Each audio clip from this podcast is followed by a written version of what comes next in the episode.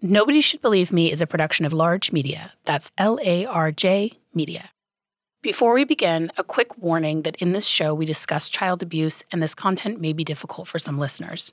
If you or anyone you know is a victim or survivor of medical child abuse, please go to munchausensupport.com to connect with professionals who can help. I want to recommend a podcast called Sounds Like a Cult.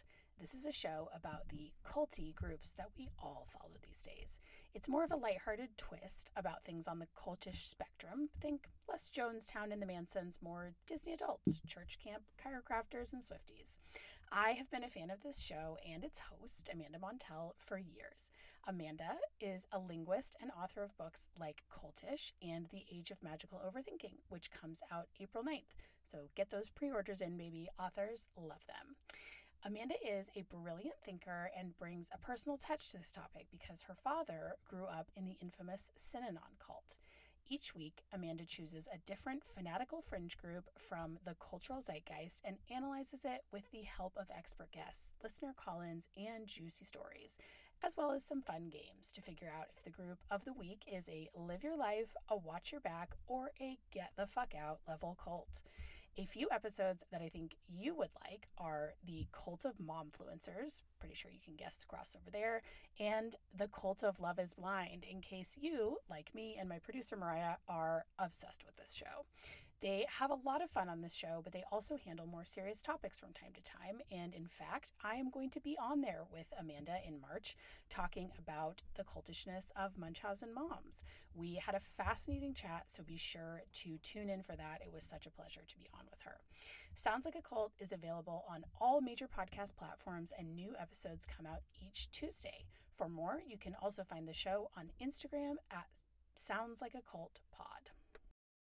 Hi, I'm Andrea Dunlop. Welcome to Nobody Should Believe Me. This is our final episode of season one. If you are just joining us, please go back and start at the first episode. Everything is now available for you to binge. I have really been enjoying connecting with you on Patreon this season. We have some awesome content over there. I've been doing a postscript episode every week after the episode airs, just following up on what was in that episode and how it's landing in the world. We are featuring extended cuts of some of the interviews that we've done, including with experts. And for today's episode, we have a really exciting extended cut, which is my entire conversation with Hope Ybarra. It was a really fascinating one. And because of the sensitive nature of that conversation, I am only going to be sharing that on the Patreon. So you can find that at patreon.com slash nobody should believe me, or we will also link to it in our show notes. And just to give you a heads up, as for what's going to come on the Patreon once the season has wrapped, I'm going to be doing some in between season content. I'm going to be covering some Munchausen by proxy cases that have been in the news recently. I'm going to be following up with some of our experts and some of the other folks that were on season one. And I'm going to be giving you behind the scenes content into the making of season two. And while you're here, let me just tell you season two is going to be amazing. I am already so excited to share this next story with you guys. We have done a lot of the interviews already and we are putting it together. It is a second gripping, horrifying, but ultimately, I think, extremely hopeful story, again out of Texas. So, while it is going to be a whole new case and a whole new group of people, you are going to be seeing some familiar faces, or rather, hearing some familiar voices. And I'm just really excited to get even deeper into looking at some of these systemic issues, to hear some more first person accounts. And we're also really going to dive more deeply into what life looks like for survivors. People believe their eyes. That's something that actually is so central to this whole issue and to people that experience this is that we do believe the people that we love when they're telling us something. I'm Andrea Dunlop, and this is Nobody Should Believe Me. I want to preface this episode by reiterating that my sister has never been charged with a crime. The two investigations into her for medical child abuse have left me with a fear that has persisted every day of my life for the last decade. Hope Ybarra is really the embodiment of this fear, And talking to her was a profound experience for me. And much of what you're going to hear in this episode is my genuine emotional reaction in the moment. And I really wanted to preserve it as such. I've never been able to have a conversation with my sister about why she did things like shave her head in high school or apparently fake an entire pregnancy and miscarriage. Hope is a person who we know has done those things. And she is maybe the only person that I will ever talk to in my life who could give me some insight into why.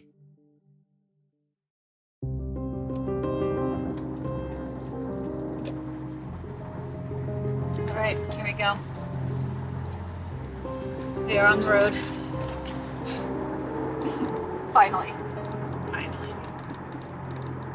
I had been text messaging with Hope now for months, and as the meeting time approached, I got more and more nervous. What do you want to what do you want to get out personally? The thing that I could never do and that I do not foresee having an opportunity to do in my life is to sit down with my sister and say, I can help you but that's true that I could help her.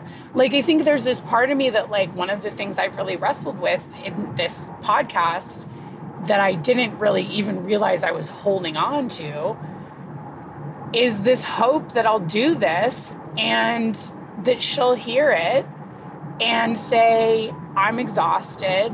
I want to come home. Help me come home. You know, if Hope could get to a healthier place, that would be a good thing. If that could play out in some sense that, like, Robin could have a better relationship with her, if Paul could have some kind of peace with that situation late in his life, and if they could have some kind of healing. Again, this is not like the thing where like, okay, they're all gonna be having Sunday dinner every night. You know, it's like I don't think that's like a realistic outcome for families that have this kind of thing happen. If her kids could get some answers, it could be better than it is now. And I think that if there's a chance for me to leave this family situation a little better than I found it, then I think that would really help me too. That's like a personal motivation.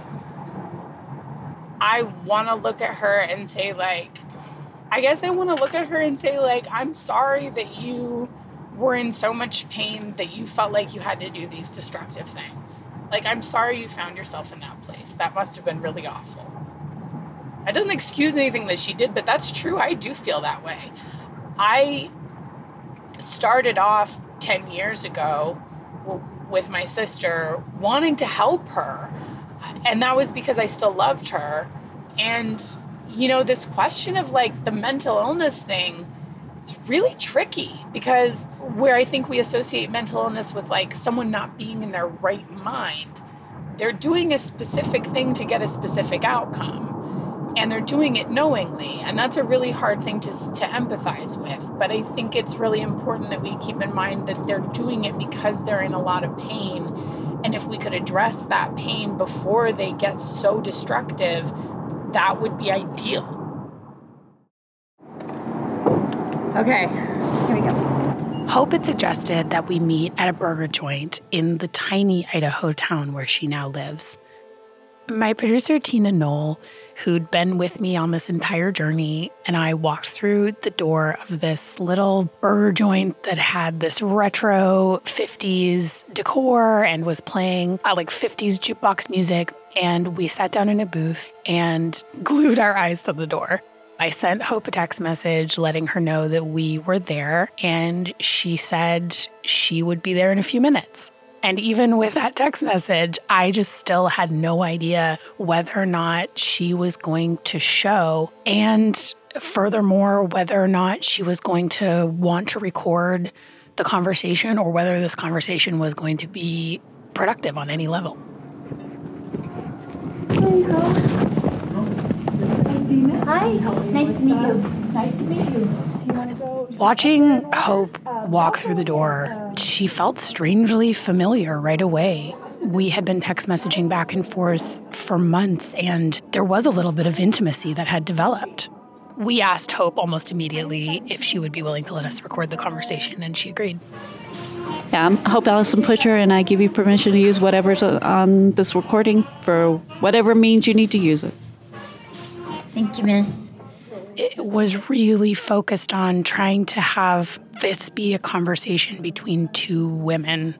So we started off just with small talk. This is my favorite place to go. It's a good spot. So, what else is there to do here in uh, town? All we do is um, when we go out to eat, this is out to eat. This is the big date night spot. Uh, well, and we don't hardly ever do it. Yeah, we don't go out. We don't do much. Um, we sit at home, and now that Hang we out got the dog? now we got the our baby. Yeah, I mean, more, Take care of the baby. more information than what we saying. Even though Hope seemed warm and friendly and on one level forthcoming, from the get go, she was keeping up the facade that she is deaf. This is something that she's done for many years now. She did it in all of her prison interviews, and she did it with her parents when they would come to visit her, despite the fact that we know she is not deaf. I made a very deliberate choice not to challenge her on this assertion or really anything that she was going to say during the course of this conversation because I knew that that would lead to defensiveness and I wasn't looking to hope to get facts. I was looking to her to get insights and to have what I hoped would be a human moment between the two of us. You've been written about a lot, and I wanted to keep this podcast from being a thing about you, not with you. And so now that we have you are are with us, you're about to start a new job at Walmart. What makes you happy now? What brings you joy now? Right now, being with him, that's what makes me happy. Hope is referring here to her boyfriend who joined her for the interview. He's very affectionate, very much a caregiver like me, so we take care of each other. Not a day goes by that he doesn't tell me something sweet or special. What do you want people to know about Hope? That I'm an individual. I have feelings, um, and that I love my family, especially my children, more than anything on this planet. Regardless of what I've done and the choices that I've made, what I would say to all of them is that I am so sorry for everything that I put them through. I was selfish. I love my family, especially my children, more than anything on this planet. It was not fair and not right that I put them through what I put them through. She was always my baby girl, and I have so much regret for hurting her. And in the process, hurting the other two as well. I was selfish, and I will carry that guilt for the rest of my life for hurting all of them. My biggest hope is that that my kids one day see that I didn't do it to hurt them. I didn't do it because I don't love them. I did it because I didn't know better. I thought that's what I, need, what I needed to do. what have your revelations about that been? Because I think that that might really help people understand better how things get to that point. There's other ways to feel loved. I didn't feel loved. Um, I had a wonderful husband. I had three wonderful kids. I didn't see another way to feel loved. Um, and that, that's just something that that's internal, something that, that I had to figure out. I had to see the bigger picture. Um, that I'm loved regardless of what people say, or how people respond. Um, Um, you said nobody wants to feel like an outcast. And that struck me so hard because, especially the deeper I've gotten into this and talked to your dad and talked to your brother and sister, like, that's not how anyone else in Hope's life would have described her. You know, just that you were really fun and really smart and like life of the party and that's not the way I felt. Uh, most of the time, I felt like the loner. Um, I enjoyed being with people. I'm a people person, but I don't feel like like the center of anything. Now I'm okay with that. And so because you know I was going through adolescence and all that, and because I was not popular, there was a lot that that I felt like I was missing out on. When I got towards the end of high school, I knew what I always knew I wanted to be a veterinarian. Of course, those plans kind of got interrupted. And that's okay because I have three wonderful children. And I, let me tell you what, I would take those kids over a career any minute. You also had a career. Like you're almost describing it like you sort of underachieved, but I mean you didn't. You you got your degree and you had good, well-paying jobs. I mean you were working and you were like involved in the community and you had your kids and you were I mean you were doing a lot. One thing that I've wondered in looking back through my sister's pattern of like when these behaviors started to emerge, when they got really bad, it seems like that sort of stress level getting really high that it was almost as though she was doing some of those behaviors to like get some kind of relief. Is that something that resonates with you at all? That's an interesting thought. I got Monday, Tuesday, Wednesday, like Sunday, Monday, Tuesday. He's like, oh man, I'm I don't think so. So what what do you think you were seeking? I just wanted to feel loved, and I didn't, and I don't know why. Um, I had a wonderful family. Um, had a wonderful husband, wonderful children. So I don't know why I didn't feel loved. I just wanted to feel loved. That was all, and uh, I did what I did. I'm guessing because it made me feel loved. It's not that I want to make you relive the details, but I just, I- again, I'm really just looking for insight. You know, in terms of the cancer, do you have any sense of what kicked off that situation or like where, you know, that played into what you were needing at the time? No. Because I think that maybe one of the keys to helping families is to be able to catch things earlier. You know, after what happened with with my sister happened, I thought back on like my parents and I sat together and thought, "Oh, this thing. Oh god, this thing." And we sort of saw this whole like chain of events going back to when she was at least a teenager and for my parents, I think even far beyond. And I could see then in retrospect things escalating. Is there a moment when we could have said, you're clearly going through something. You're you're clearly doing some destructive things to get it to get what you need, to get your emotional needs met. Like I think that's a better way to say it, right, than getting attention, right? Like you said, acceptance, love, those things. Like I wish that I could have seen those behaviors as sort of these cries for help that they were and it's clear that those were cries for help now in terms of like my sister is not getting her emotional needs met. She does not feel loved. She does not feel accepted. She feels alone. All of those things that you've described to me today. I wish that I could have seen those seemingly bizarre behaviors as, oh, this is a symptom of what she's feeling on the inside, and then like gotten to her, helped her, helped her address what she was feeling before she ever hurt anyone else. Was there a moment some of these feelings really started to manifest for you and like what could someone have done Meeting with counselors and seeing what the source of the behaviors was or could have been. Now at the backside, I can see see the truth and what do you think that truth is that I am loved, regardless of what my life looks like or how I feel. I am loved. I couldn't have picked a better father for my children, and he's done it all alone because of my stupid decisions. He's had to do it all alone, and I know that's some hard work. I just, I wish if one thing I could change would be go back and change what I did so they would have never broken apart to begin with. when you think about your younger self before the very beginning of, of of these behaviors and like before it escalated to the you know stuff with the cancer and all of that like what would you say to your younger self look at the bigger picture. Stop looking within and look, look throughout. Do you get now the sense that your internal reality like did not match the external reality?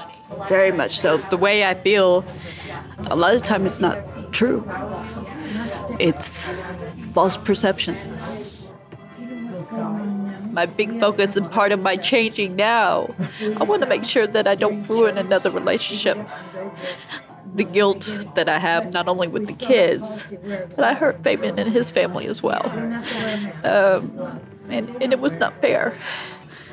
If I could have changed anything, aside from not hurting the kids, I wouldn't have hurt the man who was standing by my side through everything. But I did. And he did what he needed to do, and walked away. I'm going to make sure that I don't make that mistake again.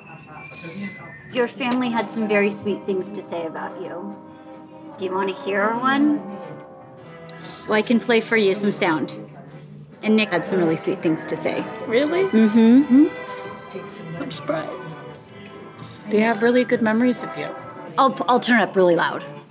Uh, they, they just repeat what, they, what she said. Um, Well, here we'll we'll listen to it and then we can kind of yeah talk you through it. Yeah. So Hope was the oldest of the four of us. So she was kind of when mom was gone or dad was gone. She was kind of the adult in the house, which was always kind of interesting because she was a bit uh, a bit of a wild one sometimes. Um, but we were really really close, especially as I got into high school, um, and that's really where my relationship with Hope had grown a lot because she was the first person in my family that had gone to college. Um, she did really well. She was doing well in her life, and it was kind of an inspiration for me. So when she had her oldest kid, um, she was still in college, and so I spent a lot of time. We got to go out and see her and kind of see what that life was like, and so it was kind of um, inspiring to me. Like she was someone I wanted to kind of be like, and and So Nick is saying that he was very inspired by you. That he looked up to you and he was very inspired by you. And you taught him something that he still remembers today. He just so looked up to you, and you were the first person in you know your family to go to college, and He wanted to be like you and be as successful as you were.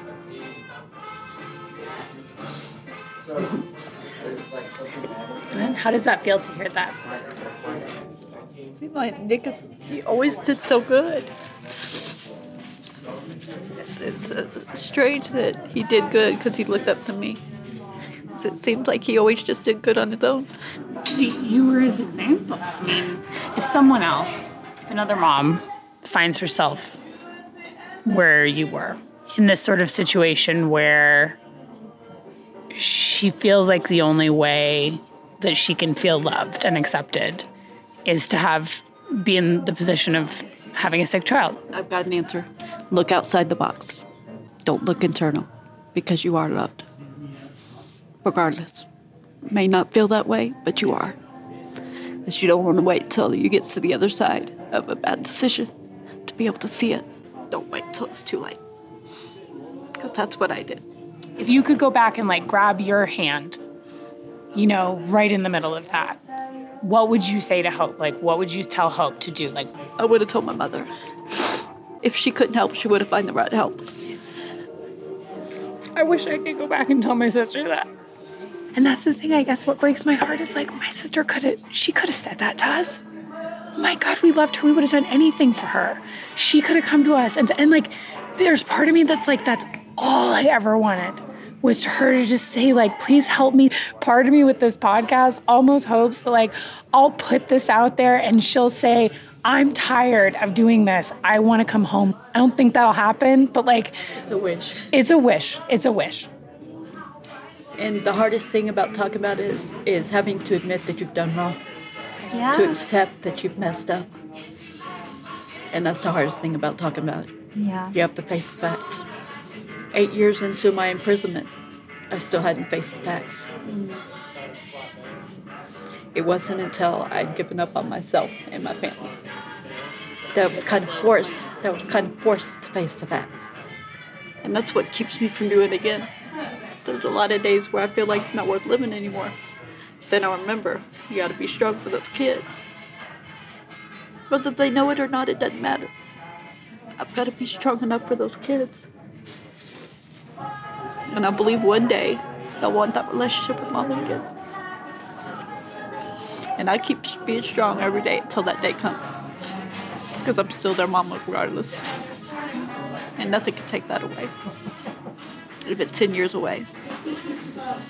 How do you think you prepare yourself for those eventual conversations? I mean, I've got to be honest. Whatever they ask, I've got to be honest.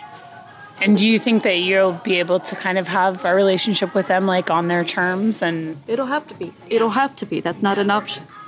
That's not an. It's gonna have to be on their terms. That's gonna be that. Have to be that way with my entire family. Um, I lost my terms. with my own sister, as I said, there was like a lot of things that led up to that break. And one of the most frustrating things was that she wouldn't ever fess up. Even if you can't undo it or make it better, just to have someone say, You're not crazy, I did that thing, is a relief. And if you don't get that accounting, if you don't get that person looking you in the eye and saying, I did that thing, here's, you know, why I can try and explain why I did it and I'm sorry, it reaches a point where you just think like, if I can't have any honest accounting, I can't just keep acting like things are okay. One of our projects in prison was to write a forgiveness letter to somebody that we've hurt. The letter I wrote was to my mother. I sent that, but I don't know if she ever got it. And I hope she did. Um, because I fessed up and asked her to please forgive me for hurting her. Because I know she's the one that I hurt the most. Um, but I sent that very close to the time that she passed away. So I don't know that she got it. What do you hope for going forward? I want restoration of my family. Because of the effect that this has had on my personal life, that's helped me a lot to understand what sort of goes on in these cases and what genuine like healing and restoration can look like. And it can happen. And it takes a lot a lot of work. You know, it's means taking, you know, a full accountability and sort of working through these steps probably wouldn't look like what you might have hoped when you were younger that your relationship with your family, you know, there's no way that these events are not going to take a toll. But, you know, if you wanted to put in that work, I'm happy to help connect you to some folks that can help you do that. And to me, that is a really necessary part of like you being you know healthy enough to to have that relationship with your kids that you want that's going to be good for them. You know you've said to me over and over again that you don't want to hurt your family anymore. You were worried about doing an interview because you didn't want to you know compound the the damage and and that kind of thing. And i think that like there is a way for you to do that. I think that's been a new revelation for me that that is even possible. You know, you were in prison for 10 years. You've lost your whole family. Like you I have no there's no question of you having suffered consequences. So I also just wanted to come here today to tell you that like if that is something that you are interested in, if that is something that you are willing to do, then it can be done. It will be a difficult process and it will take a lot of work on your part. I don't skirt or walk away from hard work. And if it means that my family can come back together, I'll do whatever I can do to make it happen. Because the family that I know, I don't have right now. If the time comes for us, I want my family to be there. My entire family is phenomenal. If one thing I could change would be go back and change what I did so they would have never broken apart to begin with. I mean, is there anything else that you want to say to them? Just that I love them. I, I know I didn't show it.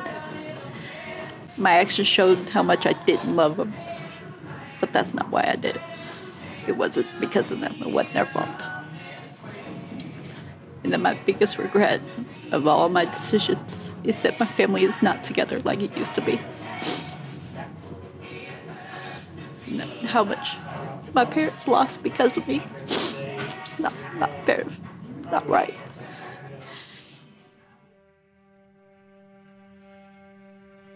My empathy for Hope is real.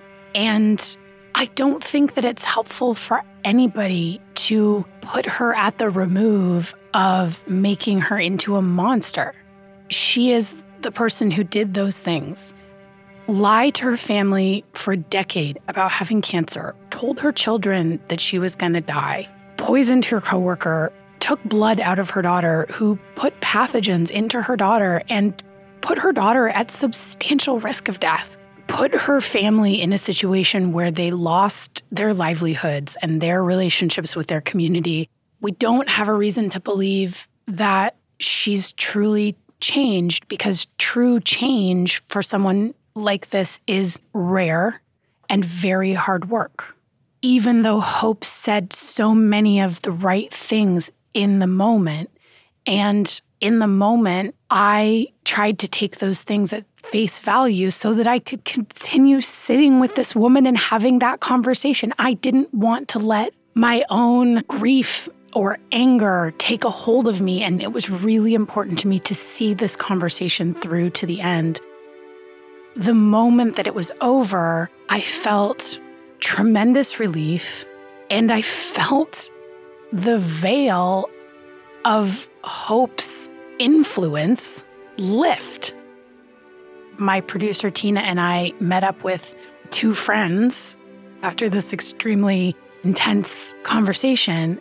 As we walked those several blocks, I sort of felt reality rushing back towards me. All those waterworks were like an attempt to get me under the spell of like, I'm a victim. And I feel empathy for her, but it's a knowing empathy. It's interesting to be able to hold both those things. She does remind me so much of my sister.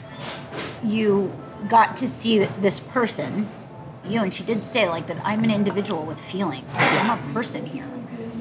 And I thought that was really important because what happens in cases like this when they get media attention or it's a black and white it's a myopic character the character is the, their crime their punishment and then they're gone so life began in their crime ends when they're either punished for it or they die or Roll they the disappear credits. Yeah.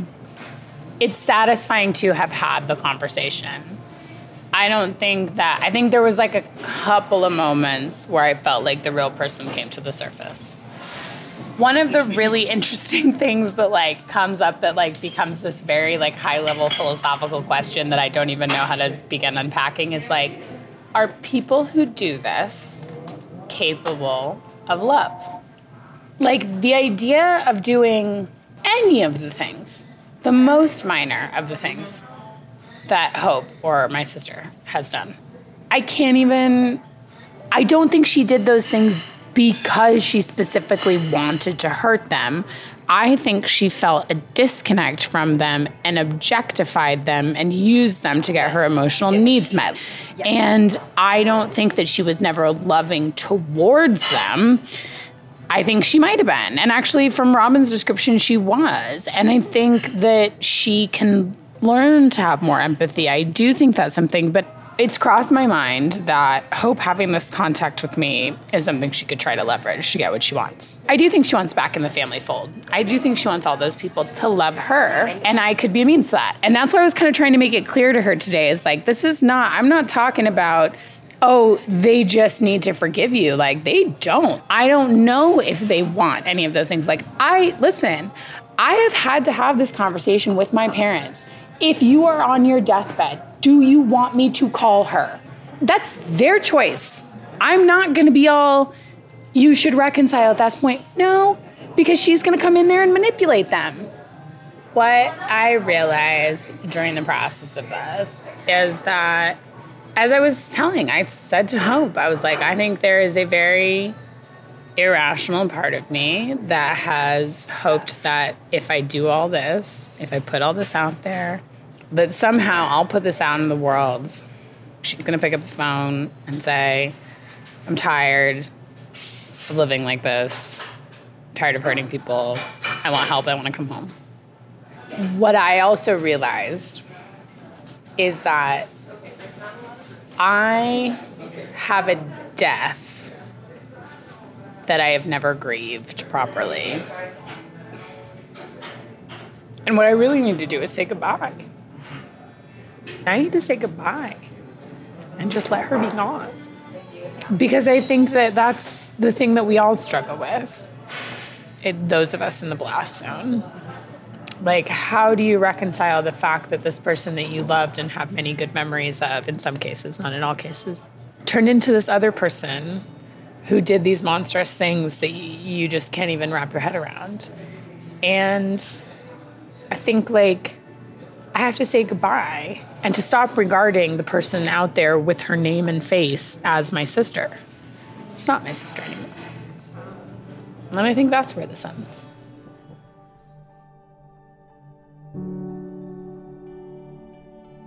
If you've been listening to this podcast and some of the details sound very familiar to you from your own life or someone that you know, please visit us at munchausensupport.com. We have resources there from some of the top experts in the country, and we can connect you with professionals who can help. If you are curious about this show and the topic of Munchausen by proxy, follow me on Instagram at Andrea Dunlop. Nobody Should Believe Me is a production of Larj Media. Our lead producer is Tina Knoll. The show was edited by Lisa Gray with help from Wendy Nardi. Jeff Gall is our sound engineer. Additional scoring and music by Johnny Nicholson and Joel Shupak. Also, special thanks to Maria Paleologos, Joelle Knoll, and Katie Klein for project coordination. I'm your host and executive producer, Andrea Dunlop.